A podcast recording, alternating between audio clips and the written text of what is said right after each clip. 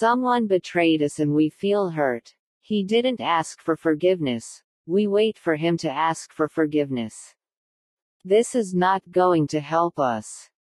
Instead of this, we should forgive him and move on. Also remove that incident from our mental screen, because peace is important for us in our life. Our lives will be better if we forgive instead of waiting for him to ask for forgiveness. Life is thought.